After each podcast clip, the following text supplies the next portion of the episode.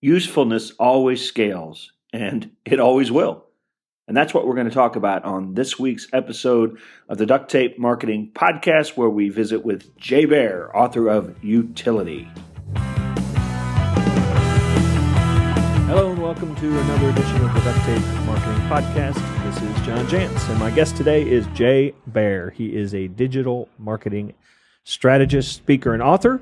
Uh, founded a firm called Convince and Convert and is also the author of a book we're going to talk about today called Utility Why Smart Marketing is About Help, Not Hype. So thanks for joining me, Jay.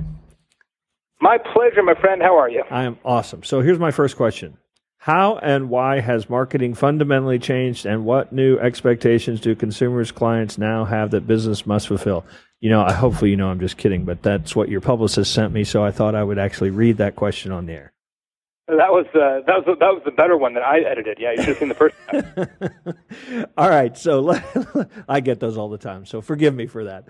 But oh, uh, I do too. all right, so uh, one of the premises of this book is that we as marketers need to be making stuff that is so useful, making primarily marketing that is so useful people would pay for. Gosh, tell me about a world where that exists. it does exist. Uh, you know, here's the thing: marketing is harder than ever, and you know that uh, for for a lot of reasons, right? We have an explosion of uh, sort of fragmentation of of, uh, of places that people can get information.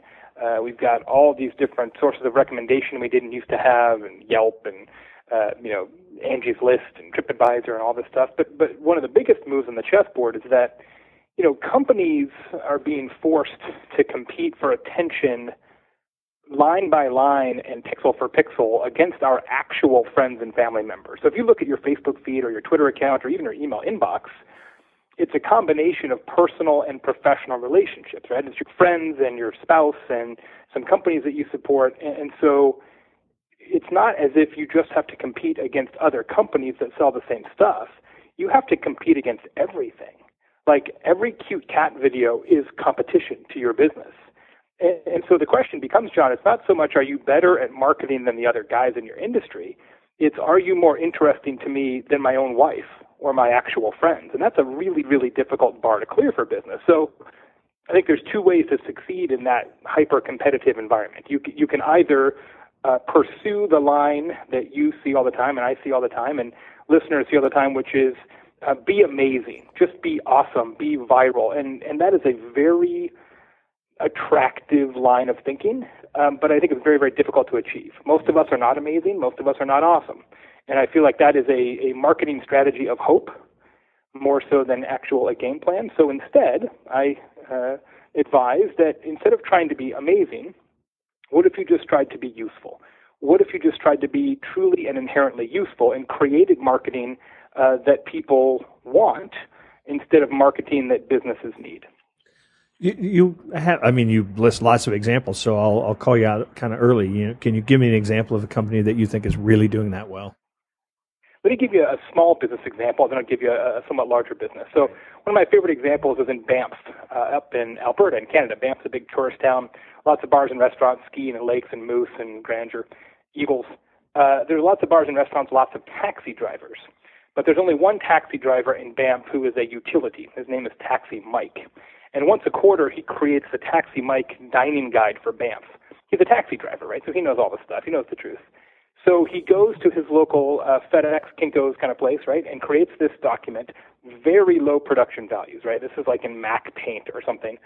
Uh, and he lists the best places for, you know, outdoor dining and the best sports bars and the best place to go for cocktails and et cetera, and prints it out on very, very, very yellow paper folds it up as a trifold, and hands it out for free to all the bars and restaurants. And if you're in Banff, you'll see this guide at all the different places around town because it's super useful. He is essentially a one man Yelp. And he has a map of downtown on the cover so you can find all these bars and restaurants. And at the end of the night, after you've been to several bars in Banff, you're like, I got to figure out how to get back to my hotel you're not going to ask the bartender to call you a taxi. You're going to pull out of your pocket this very yellow, crumpled up piece of paper you've been looking at all night and say, oh, Taxi Mike. And there's his phone number. And, and this is one guy, one cab? One guy. Yeah. One guy. all right. What's, no, your, what, what's your bigger company example? The other one that I talk about uh, quite a bit that really resonates with people is Hilton. Hilton Hotels has a program on Twitter called Hilton Suggests. It's at Hilton Suggests. And it started off pretty simply. They, they took 25 hotels throughout North America, and they got actually volunteers from each hotel. This wasn't a part of a job, it was on the side. And they said, okay, here's what we want you to do. We want you to just pay attention to Twitter.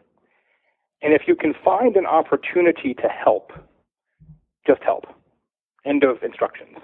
So that's what they do. People, uh, you know, say things on Twitter, and they find them. They strategically eavesdrop, and they leap into those conversations, and they make restaurant reviews. And, other, it doesn't matter whether you're staying at a Hilton hotel or not. They'll reach out to you and help you every single time they can. One of the great examples that we talked about in the book is a guy who had a sick dog and just tweeted out there sort of randomly on Twitter, hey, my dog is sick. I just moved to this town. I don't know what to do. Hilton Hotel sees this and says, oh, there's a great vet over at 13th and Q. The guy's like, whoa, okay. Hey, thanks, Hilton. Takes his dog there. The dog's fine. He's like, I cannot believe that Hilton Hotels just used staff time and staff resources to make sure my dog was okay. But it's a very smart play, right? Because utility is about long-term value, right? If you if you sell something, right, you can create a customer today. But if you help someone, you can create a customer for life, and that's what Taxi Mike understands. That's what Hilton understands, and that's what utility is about. Yeah, and I, I'm I'm I'm just imagining all of the CEOs and business owners saying, "Well, you, you, how do I get ROI out of that?"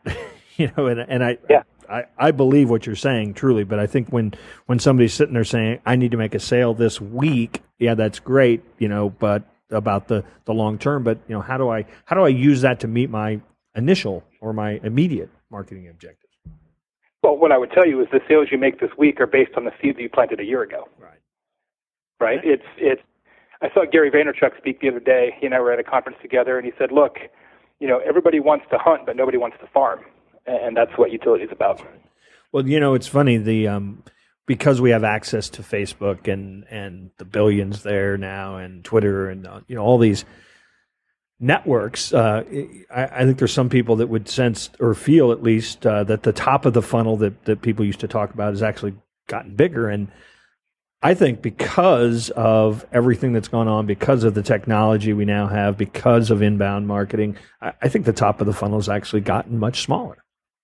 Oh, I completely agree. It's a total paradox, right? This this idea that social media is super super fast is true on the surface, but as an actual business development tactic, it's actually quite slow.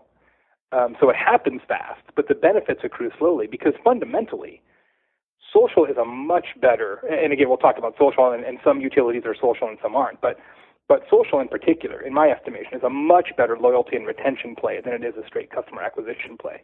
Because the people who are likely to be interacting with you on social as a business are the people who have already given you money. Yeah. Right? You you don't go to Facebook and say, "Hey, I have no idea what this business does, but I sure do like them." Right? right? You like on Facebook or on Twitter or in any other sort of Pinterest, Instagram, you like digitally what you actually like in three dimensions. So I feel like social media success is often a trailing indicator of being a good company, not a leading indicator of being a good company. You have a, a chapter on a term which I don't I don't know if you coined it. It's it's like the first time I've heard it. a friend of mine awareness, um, and, yeah. and you talk about the fact that that search engine use is actually dying uh, as a as a utility, so to speak. And and so you want to talk a little bit about you know how a company might uh, might think about this idea of friend of mine awareness. Yeah, I mean, search as a behavior is more important than ever.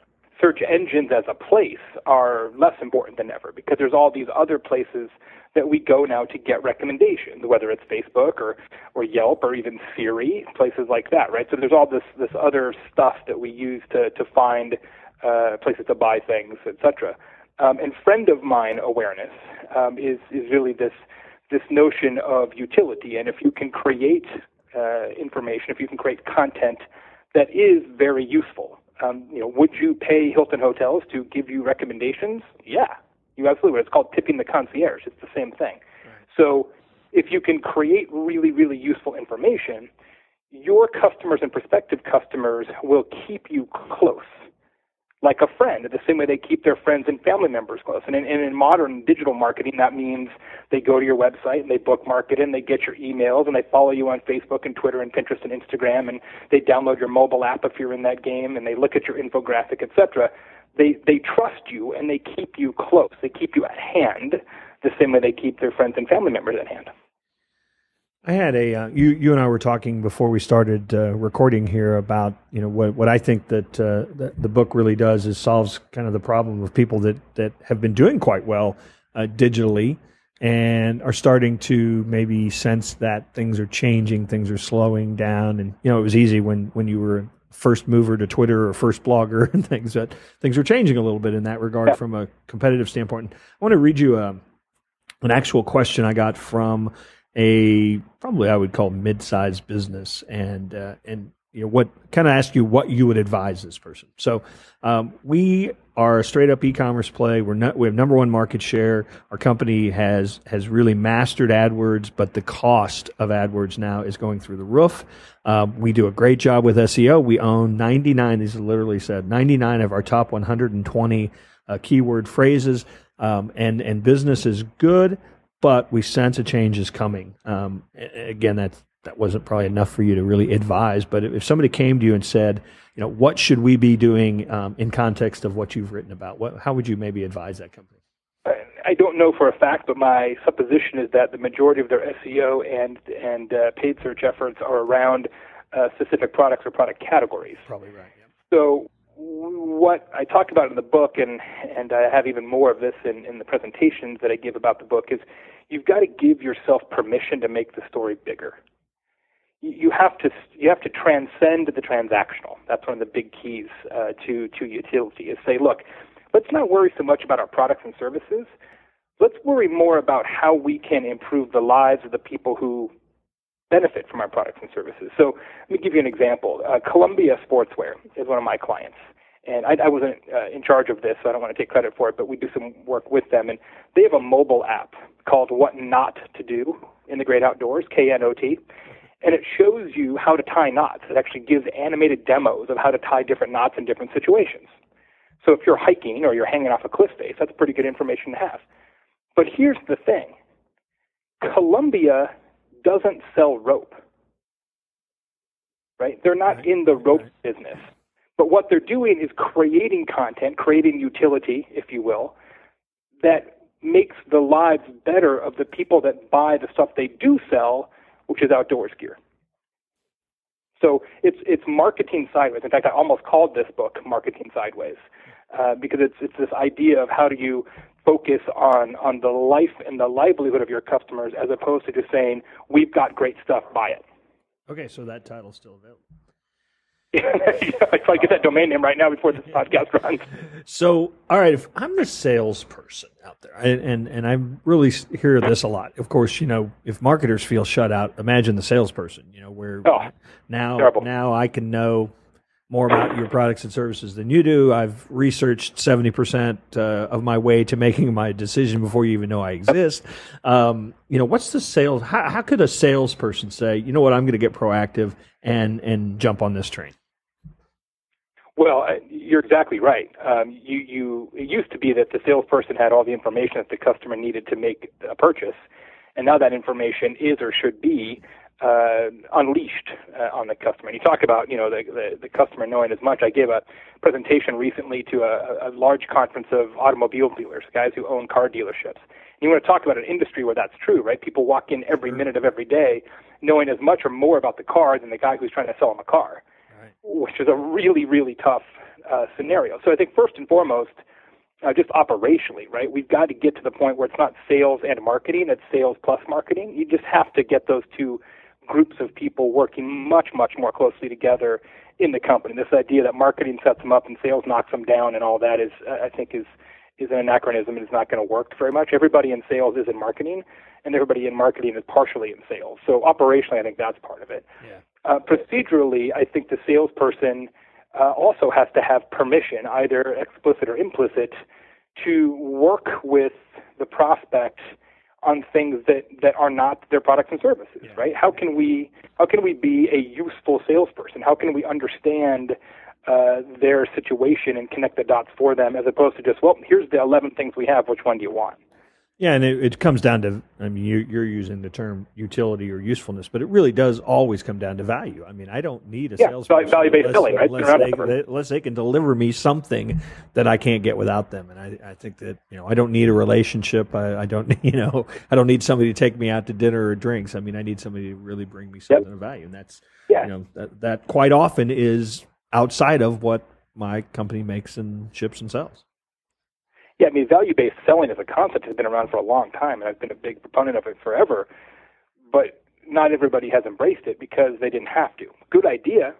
Uh, a lot of companies that embrace value based selling have done great, but but not a flat out requirement. Now, with the prevalence of information and the fact that most of your customers have access to all of the world's information at all times in their pants, I don't think you can get away with not having value based selling, at least with any sort of complex um, or uh, you know B two B type product that actually requires some some interaction. Now, if you're Twizzlers or something, maybe a different story. Yeah.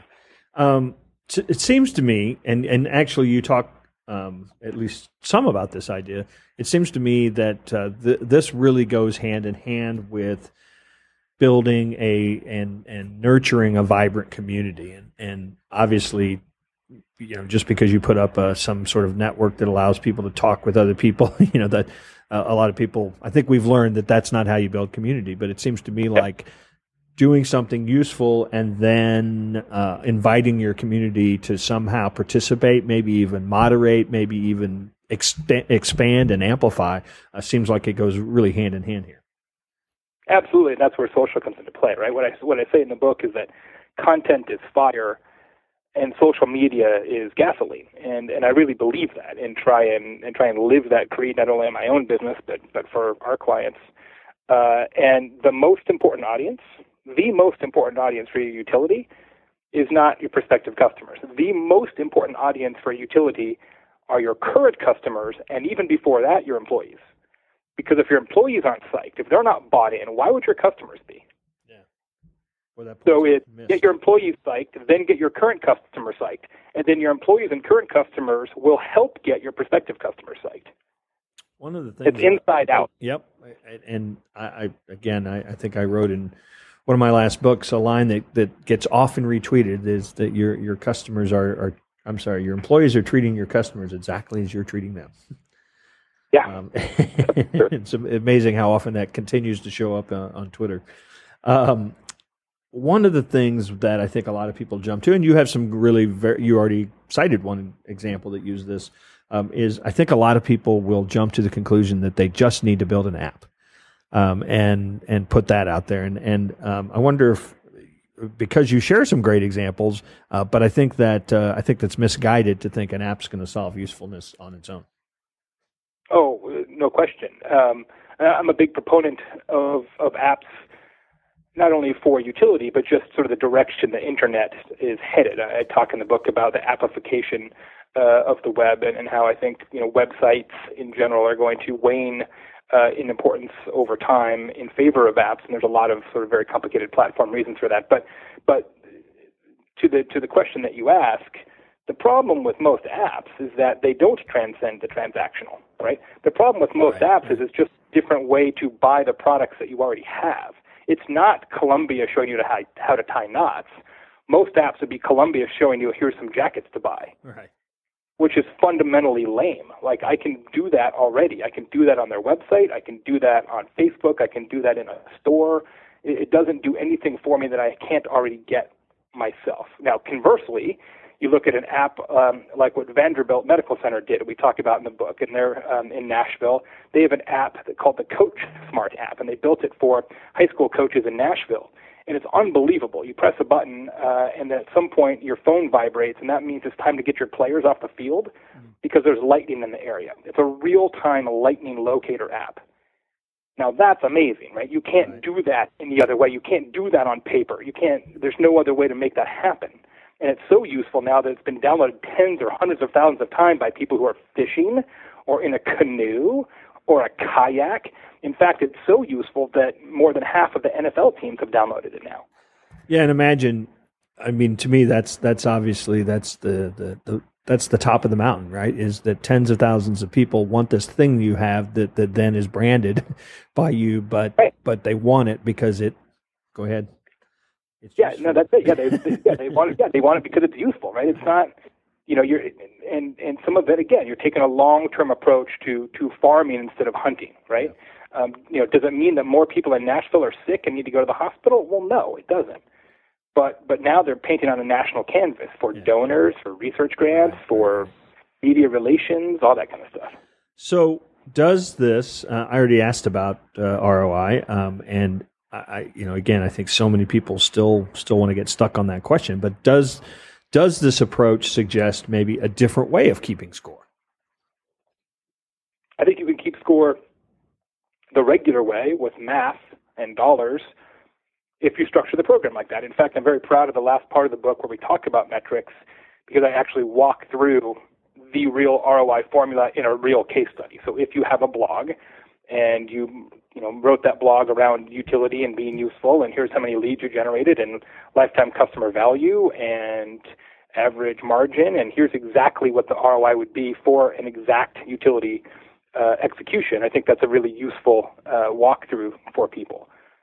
But the reality is not everybody can track revenue online, right? If you're Vanderbilt, as we just talked about, or even Columbia, who has a lot of different places that they sell their products, uh, you you you know the, the the revenue trail goes cold somewhere, and that's true whether it's online utility or offline utility or TV or radio or print or direct mail. There's there's a lot of circumstances where you can't necessarily tie it together end to end, and that's where you start looking at things like uh, either you know reach and awareness, or I'm a big proponent of actually surveying customers and saying, look, how many of you guys who bought stuff from us are actually aware of this blog that we write?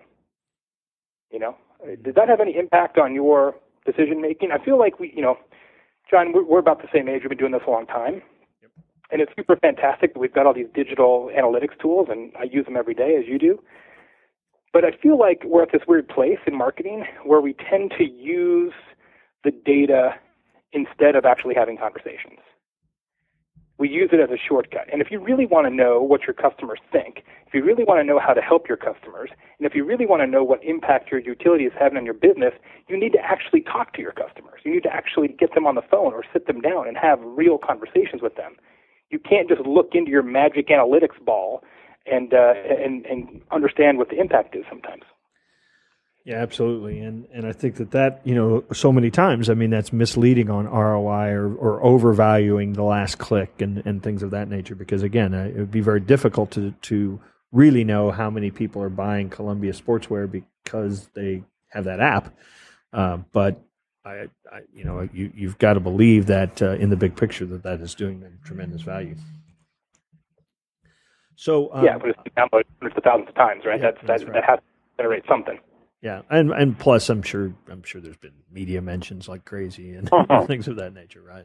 It's in a uh, book, so there's that. Yeah, that's right. so I am talking with Jay Baer. He is the author of Utility: Why Smart Marketing is About Help, Not Hype. And I want to end on uh, probably my favorite uh, topic uh, from the book, and that is you talk about the need to market your own marketing. You want to you want to expand on that just Thanks. a little bit? Thanks, John. It's funny. Uh, everybody who does marketing for a living, uh, that that's the consultant's favorite chapter. Like you know, like across the board, because everybody's lived that, right? So, the reality is that the vast majority of times, a company creates a utility or any sort of content execution, whether it's a a blog or a podcast or an infographic or an app or a video or whatever, nothing happens. Nothing happens. And it's because, as marketers, it's kind of human nature to treat the fact that the thing is made as the end of the journey, when in fact that's just the beginning of the journey. You have to have a marketing plan for your marketing executions. In the book, I talk about an example of a, of a different hospital app uh, out of Phoenix for car seats and, and how they had a 60 day launch plan just for this mobile app, right? On the homepage of their website and emails and Facebook ads and Twitter ads and local media relations and national media relations. They had all these marketing assets just around the launch of this one thing. And, and so you have to continually think about how do we make sure that we are drawing attention to, to this particular uh, utility execution. And, and that's where social media, I think, really comes into play. That idea of content is fire and social media is gasoline. Categorically, companies would be better off if they used social to promote their utility first and their company second. Because I don't care how enthusiastic your fans are or what you do, you cannot continue to use social media solely as the world's shortest press release. This, hey, let's send out a tweet that basically says, paraphrased, we're awesome, click here to allow us to prove it, is not going to work. It's not going to work. Because again, you're competing for attention against my wife. So you've got to up your game. So if you can say instead, here's a tweet that says, we created an amazing app that shows you how to tell knot, tie knots. What? That's pretty cool. That I'm going to click on. Yeah, yeah. Uh, awesome. Um, I, I, think what happens with a lot of marketers too is that that you know when they're busy putting the stuff, to, the marketing department's putting all the stuff together. They're creating the, the the actual product itself and they're so sick of it by the time it's ready to go out that, that nobody wants to spend the energy to market it actually market it but it uh, that's spoken like an author right there brother. Uh, that's, uh, that's that's that's the uh, yeah the day the book launches like i don't want to talk about this book anymore. Yeah no, no kidding. So uh, it is late june uh, when some of the first people are hearing this and the book is out on the street. Are you where are you speaking this this I know summer sometimes can be slow for that, but you, you've got some uh, uh, July, August, September things uh, where uh, somebody might bump into you. Yeah, you know, I did it opposite this time, right? So I actually wrote this book based on a presentation that I gave, uh, that I started to give. So it's been an interesting dynamic where I've been speaking about this topic for quite a while, and now here comes the book. But I've got um, several uh, uh, several this week around the actual book launch in New York and, and uh, St. Louis and Indianapolis uh, near my house. Uh, July I'll be in Arizona um, uh, doing a bunch of speeches there. Several in August, and then come you know September in the big conference season, uh, I will be uh, I will be everywhere. You'll be sick of me. So are you? Uh, will you be at Inbound uh, Summit uh, HubSpot in August? I, I may be. We're talking about that uh, right now. In fact, there's several mentions of HubSpot in the book. Yeah. Uh, love those guys. They they definitely epitomize some of the things that we're talking about here. So uh, we're we're trying to uh, trying to figure that out. I'd love to to get out to uh, Inbound. I'll be at Exact Targets uh, Connections uh, conference. Uh, I'm also the opening keynote for uh, Mike Stelzner's Social Media Success Summit, his uh, online uh, social media program. Yeah, that'll be a good one. Well, so uh, the ExactTarget, there's got to be a lot of people smiling. I tell you what, I've got uh, uh, a lot of newly minted friends. I'll tell you that. I've been working with ExactTarget for nine years, I think. When I started working with them, they I, I, my on my last agency, they were our email partner, and I've been a consultant to them for oh, I don't even know six years, seven years, something like that. When I first started working with that company, they had 40 employees total. Mm. So to see them sell for 2.5 billion uh, is pretty exciting day for everybody. I'm really happy for them. Yeah, that's awesome. Jay, thanks so much. Uh, hopefully, we'll uh, uh catch you out there on the road sometime soon. Thanks so much. I appreciate it.